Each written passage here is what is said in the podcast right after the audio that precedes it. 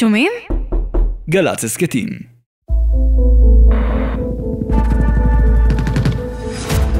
כולם פחדו. לפני שעלינו על הנת"קים, לא חשבנו שנחזור. אנחנו חשבנו למצרים, בסוף העולם, מלחמת התשה. החיילים ביקשו לכתוב מכתבים הביתה. אתה? אני כתבתי מכתב לאשתי. מה כתבת? אני לא אומר. המכתב הושמד, חזרתי שלם ובריא. שלום וברוכים הבאים לפודקאסט המבצעים הגדולים של הכוחות המיוחדים של מערכות וגלי צה"ל. אני אמיר גילת ואיתי נמצא גם יאיר אנסבכר. שלום שלום. בכל פרק נצלול לפעולת קומנדו משמעותית של צה"ל וננסה להכיר בעזרת המתכננים והמבצעים שלה את העולם הסודי, המסוכן, האכזרי ומלא האדרנלין של הכוחות למבצעים מיוחדים.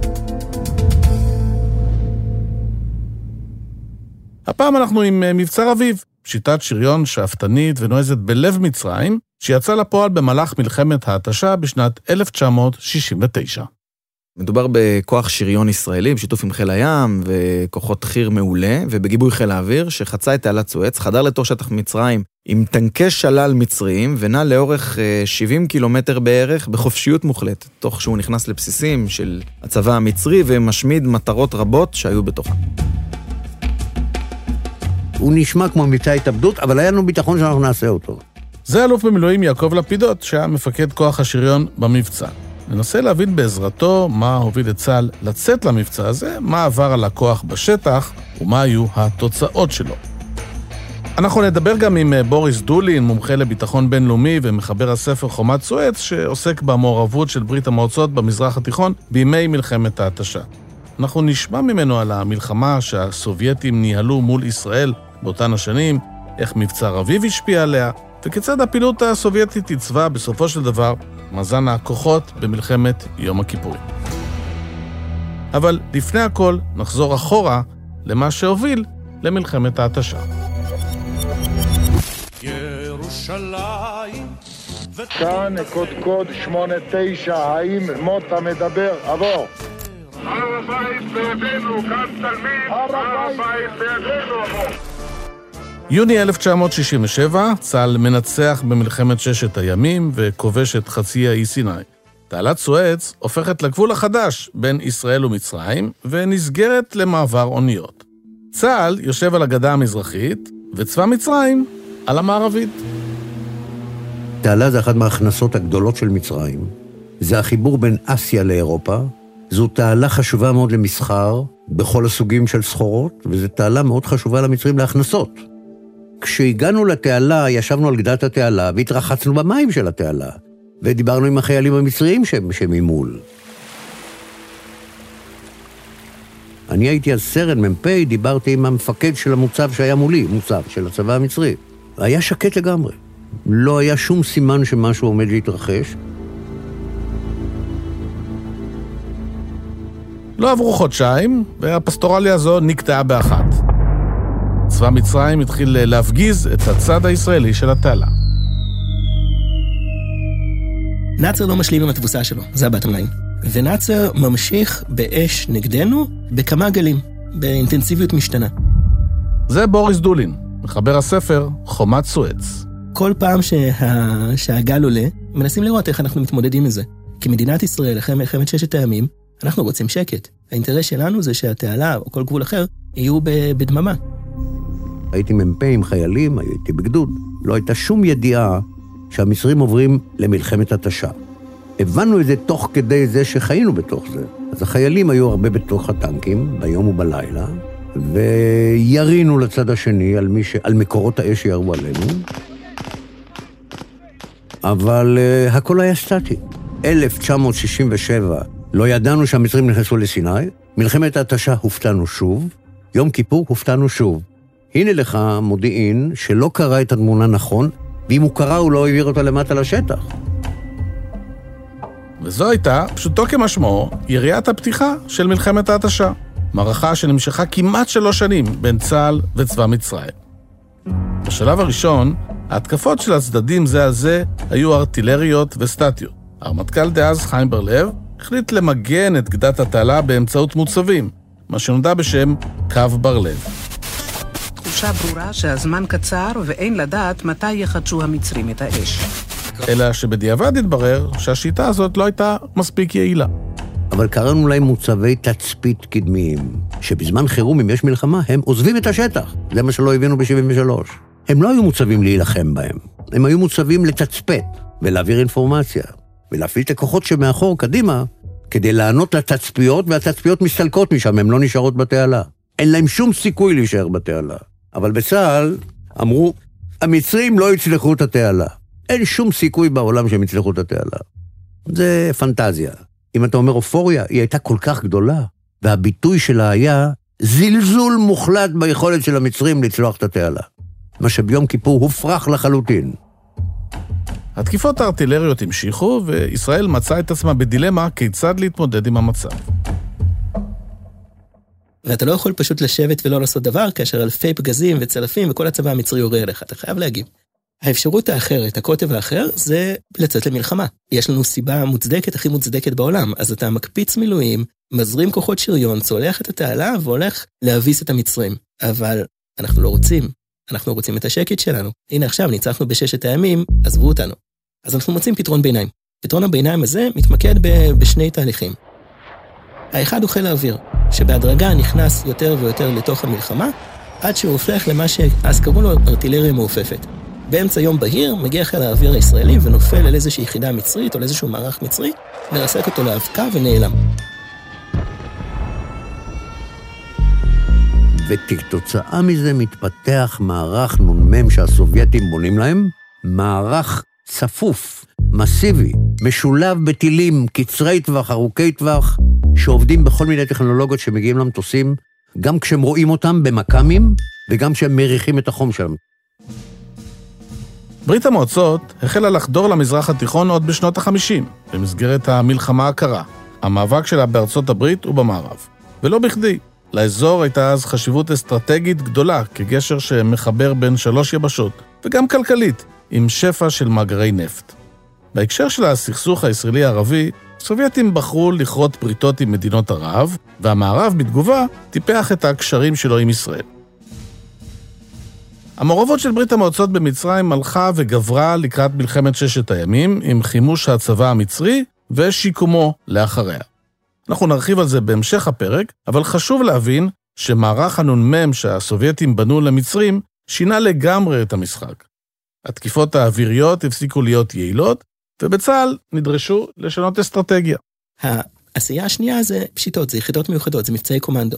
כאשר הרעיון הוא להכות בעומק המצרי, וככה להראות לציבור המצרי כמה שהמשטר שלו והצבא שלו הם חסרי יכולת, לפגוע בתשתיות ובכלכלה המצרית וליצור בסופו של דבר, בשביל אותם אנשים בודדים שיושבים עם נאצר באיזה חדר דיונים, שותים קפה ומקבלים את ההחלטות האמיתיות, ליצור בשבילם מציאות שבה הם יגידו, חבר'ה, זה לא שווה לנו יותר. אנחנו לא רוצים להמשיך עם זה, הבנו, די, שלום, בואו נוציא פקודת הרגעה ונפסיק את המלחמה הזאת.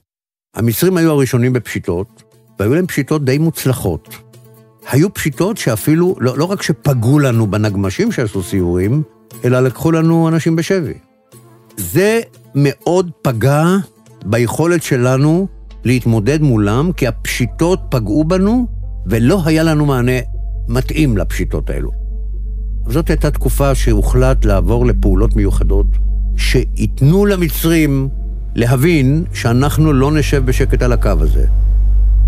אנחנו נעקוץ אותם ונציק להם בכל מיני נקודות תורפה. מתפתחת דינמיקה מעניינת, כאשר הנה יצאנו למבצע ראשון, והוא מדהים והוא מיוחד ויותר מדהים מכל סרט שהוליווד תחשוב עליו, אבל זה לא עבד. אז אנחנו יושבים ואומרים, טוב, צריך משהו יותר מזה. ויוצרים מבצע יותר מדהים ויותר מטורף ויותר בלתי אפשרי, שגם הוא לא עושה את העבודה בסופו של דבר. יאיר, למה במערכת הביטחון התעקשו על אסטרטגיית המבצעים המיוחדים, במיוחד אם היא לא השיגה את התוצאות שרצו לראות בארץ? קודם כל, אי אפשר לא לעשות. יש לך פה מלחמת התשה, והמצרים פועלים, ואתה מוכרח להגיב איכשהו. וגם, יש לך תרבות אסטרטגית מסוימת, שהיא גם תרבות ארגונית וגם תרבות מבצעית של פעולות גמול, שהיישוב היהודי בארץ היה מורגל אליה עוד לפני קום המדינה. מלבד זאת, בשטח יש לך גם סוסים, סוסים דוהרים, קצינים ולוחמים מצוינים, באמת מהטובים שהיו לישראל אי פעם. אנשים שהם ששים אלי קרב ויצירתיים וציונים עד כלות. אז פשוט עושים. ולפעמים גם קצת מתאהבים במבצעים המיוחדים, שאחרי הכל הם מעניינים ושוברי שגרה. ויש עוד משהו שצריך להבין, בעבור מקבל ההחלטות זה כלי לא רע. מבצעים מיוחדים שהם מין כלי ביניים די מדיד. בסוף יש לו התחלה, אמצע וסוף מוגדר, וגם אפשר יחסית בקלות לראות איך בסוף מה שביצעת משפיע על האויב, ומה הוא עושה בתגובה. ולכן פעמים רבות המבצעים האלה הם הכלי הנבחר. מה גם שאתה יכול להשתמש בהם כדי להעביר מסר לאויב או לקהל הבית שלך, להביך אותו, להראות כמה האויב חדיר, ולאנשים בבית אתה מראה, במיוחד במצב שהמורל ירוד, שאנחנו יצירתיים ויש לנו עליונות, ואלה מדדים נוספים של עוצמה, לא רק עוצמה אה, צבאית ישירה. התחושה היא כמו ספורט. אתה כבר באיזשהו אתגר ספורטיבי, אתה כבר באיזשהו סוג של אה, התלהבות שכזאת, עוד אתגר ועוד אתגר ועוד אתגר. כרגע הפכת את העולם, ועכשיו אתה נדרש להפוך אותו עוד פעם בזווית אחרת. זה מלהיב. כחלק מאותו רצף, בשנת 1969 החליטו בצה"ל על מבצע נוסף, הפעם חסר תקדים בהיקפו, בהישגיו ובהשפעתו על המשך המערכה. זהו מבצע רביב. מטרת המבצע הייתה לבצע פשיטה משוריינת בחלק הדרומי של מפרץ סואץ, שהוא פחות מוגן, זה כמעט בצידה של ארמיה 3, 50 קילומטר מהמערך העיקרי של ארמיה 3. המטרה הייתה לדפוק ארבעה מכ"מים. להשמיד ולהוציא משימוש ארבעה מכ"מים. שחיל האוויר יוכל להיכנס מדרום לארמיות ולא ליפול בחזית על המערך האסטרטגי של הטילים שבנו הרוסים. בדיונים במטה הכללי הוחלט לשלוח למשימה טנקים מתוצרת רוסית שהיו בשימוש צבא מצרים ונפלו לידי ישראל במלחמת ששת הימים. זאת מתוך הבנה שלחצות את התעלה לתוך שטח מצרים עם טנקים ישראלים זו פעולה שפשוט נועדה לכישלון. אם אנחנו לא מצליחים, ואנחנו מפונים על ידי מסוקים, אם אנחנו על פטונים או על צנטוריונים, יציגו אותם בכיכר בקהיר כהצלחה. No. אנחנו על טנקים רוסיים. אחרי מלחמת ששת הימים, צה"ל נותר עם כמויות גדולות מאוד של אה, טנקי ונגמשי שלל. הכמויות היו כל כך גדולות, עד שצה"ל הקים מסגרות קרביות מלאות, כולל סדנאות, מוסכים וחלקי החלפה, הכל מבוסס על רקם שלל. במקביל, בנו בצה"ל כוח שקראו לו דוב לבן, שבצה"ל חשבו להפעיל בהזדמנות כזאת או אחרת כדי להונות את המצרים עם נשק שלהם. והמבצע, מבצע רביב, התבסס בדיוק על הרעיון הזה. אז בתוך הנגמשים היו אנשים של uh, חטיבה 7, שריון, שהם עשו הרבה פעולות, הם היו כוח מיוחד אם אתה רוצה. היו גם אנשים של סיירת מטכ"ל, שלושה אנשים. היה גם חוקר שבויים, היה גם צלם, אלי לנדאו היה הצלם של המבצע הזה. היו חבר'ה מחיל הנדסה, כי היה צריך לפוצץ את הכביש באיזשהו מקום, שכוחות ניידים של ארמיה 3, שבאים מהעיר סואץ לפגוע לנו מאחור, לא יכולים להגיע. מסביב לזה נבנתה מפקדה משולבת של אוויר וים. כדי להגיע לצד השני של התעלה, צריך נת"קים, נוסעי טנקים. וחיל הים התחיל לגלגל את הנת"קים מאילת דרך שארם א-שייח לתעלה, לרס סודר. אז שמענו את יעקב לפידות מתאר שילוב של כוחות יבשה, ים ואוויר, וגם בנייה של כוח מיוחד בתוך הנגמשים לצורך המבצע. ואני רוצה לשאול אותך, יאיר, זה ייחודי ביחס לתקופה שאנחנו מדברים עליה? אז באותה תקופה בצה"ל היה, היו מבצעים מיוחדים והיו עושים פשיטות באמצעות מה שקוראים נבחרות. כלומר, מכנסים לצורך מבצע מסוים אה, את כל החבר'ה הכי טובים וגם קצינים או מ"כים או אפילו סמלים בכירים נבחרים מכל מיני מקומות בצה"ל. ככה שעצם העובדה שהרכיבו את הכוח הלוחם מכל מיני לוחמים טובים שבאו מן הגורן ומהיקב היה דבר שבשגרה. אבל המבצע היה מיוחד מאוד בזה שהוא היה משולב. כל הרכיבים הרלוונטיים, אוויר, ים וגם אה, כוחות עילית ורקם שלל, הכל פעל בסינרגיה, במרחק גדול ובעצמאות מלאה.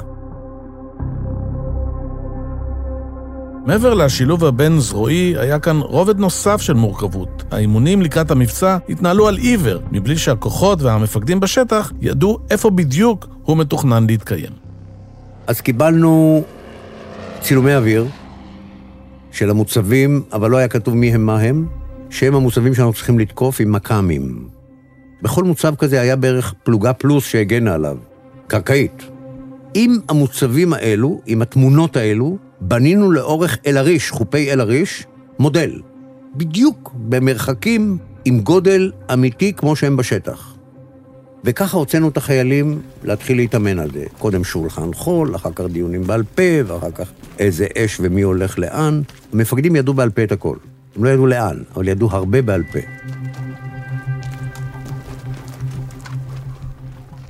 כשאנחנו מרוכזים אחרי התרגיל האחרון על מודל, אני אוסף את החיילים ואומר להם, אנחנו הולכים למצרים. מי שלא ידע, שידע עכשיו. אנחנו הולכים למצרים, חיל הים לוקח אותנו לשם, אנחנו 50 קילומטר מארמיה 3, מהעיר סואץ, שיכולה להתחבר, שחיל האוויר יכול לתקוף אותנו. המבצע הוא מבצע חשוב כל כך לצה"ל, שאנחנו הולכים לעשות אותו, נקודה.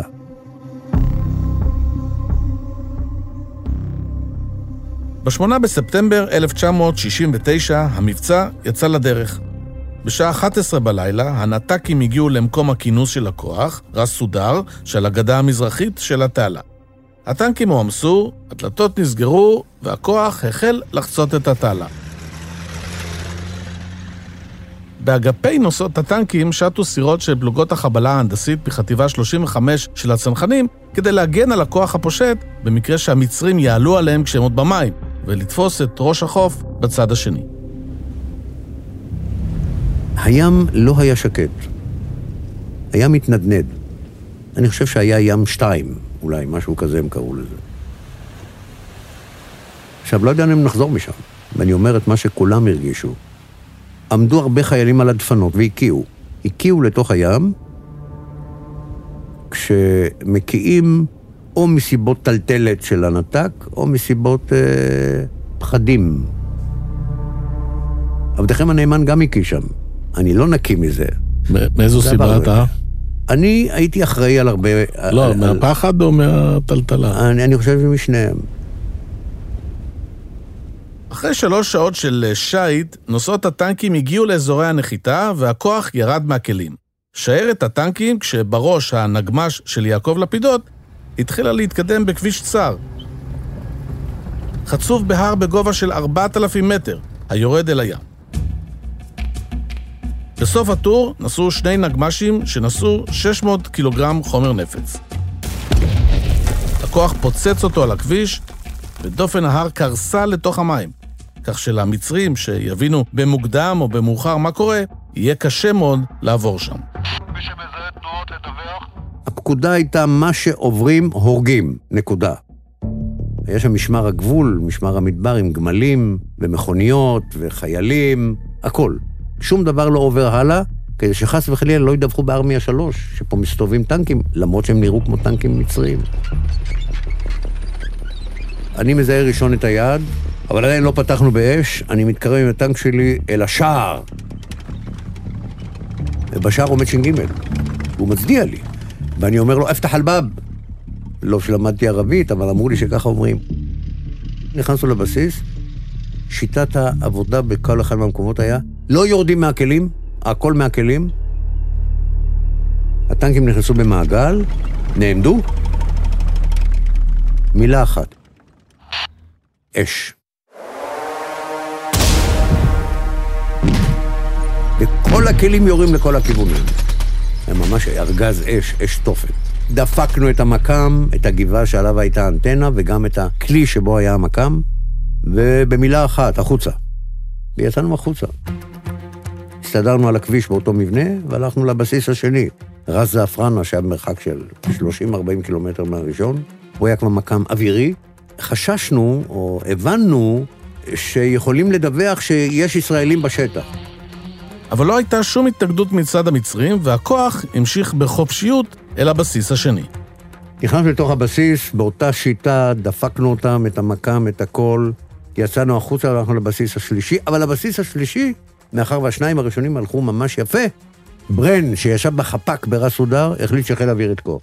וירד ונכנס עם מטוסי סקייהוק. הגענו לשם, כבר לא היה. מטוסי סקייהוק עשו את זה. מכאן אפשר להבין שההפתעה הייתה מוחלטת. ואני מצטט גנרל רוסי, שאמר את זה באחד מהמסמכים שקראתי הרוסיים, זאת הייתה פעולת ג'יימס בונד. ממש ככה. אני שומע את ברן בקשר, כאן קודקוד 57, המשימה הושלמה, היערכו לחזור הביתה. ופה כבר הייתה תוכנית שלמה, איך חוזרים, חוזרים הביתה. התאכזבת שלא... לא, אמרתי, ביצענו את המשימה על הכיפאק, לא מאוכזב. אבל רציתי כבר לחזור. יש לי אחריות כבדה מאוד. טנקיסטים, טנקים. מה שהכי מדהים בפעולת ג'יימס בונד הזו, כמו שקרא לה לפידות, הוא שכולה התרחשה מתחת לאף של המצרים, או יותר נכון מול הפרצוף שלהם. הטנקים הסובייטים סיפקו את ההסוואה הנדרשת ועשו את העבודה.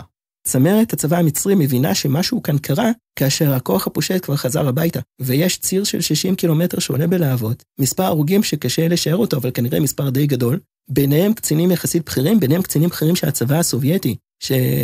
שהיו במקום הלא נכון בזמן הלא נכון. מזלם בדיוק החליטו לצאת לאיזה נסיעה בדיוק כאשר, כאשר אה, הכוח שלנו נע לעברם.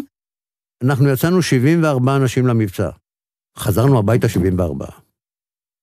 אחד נפצע לנו, חוקר שבויים, הוא, אנחנו אסרנו לרדת מהכלים. הוא ירד להשתין באיזה פינה, וחטף כדור ביד.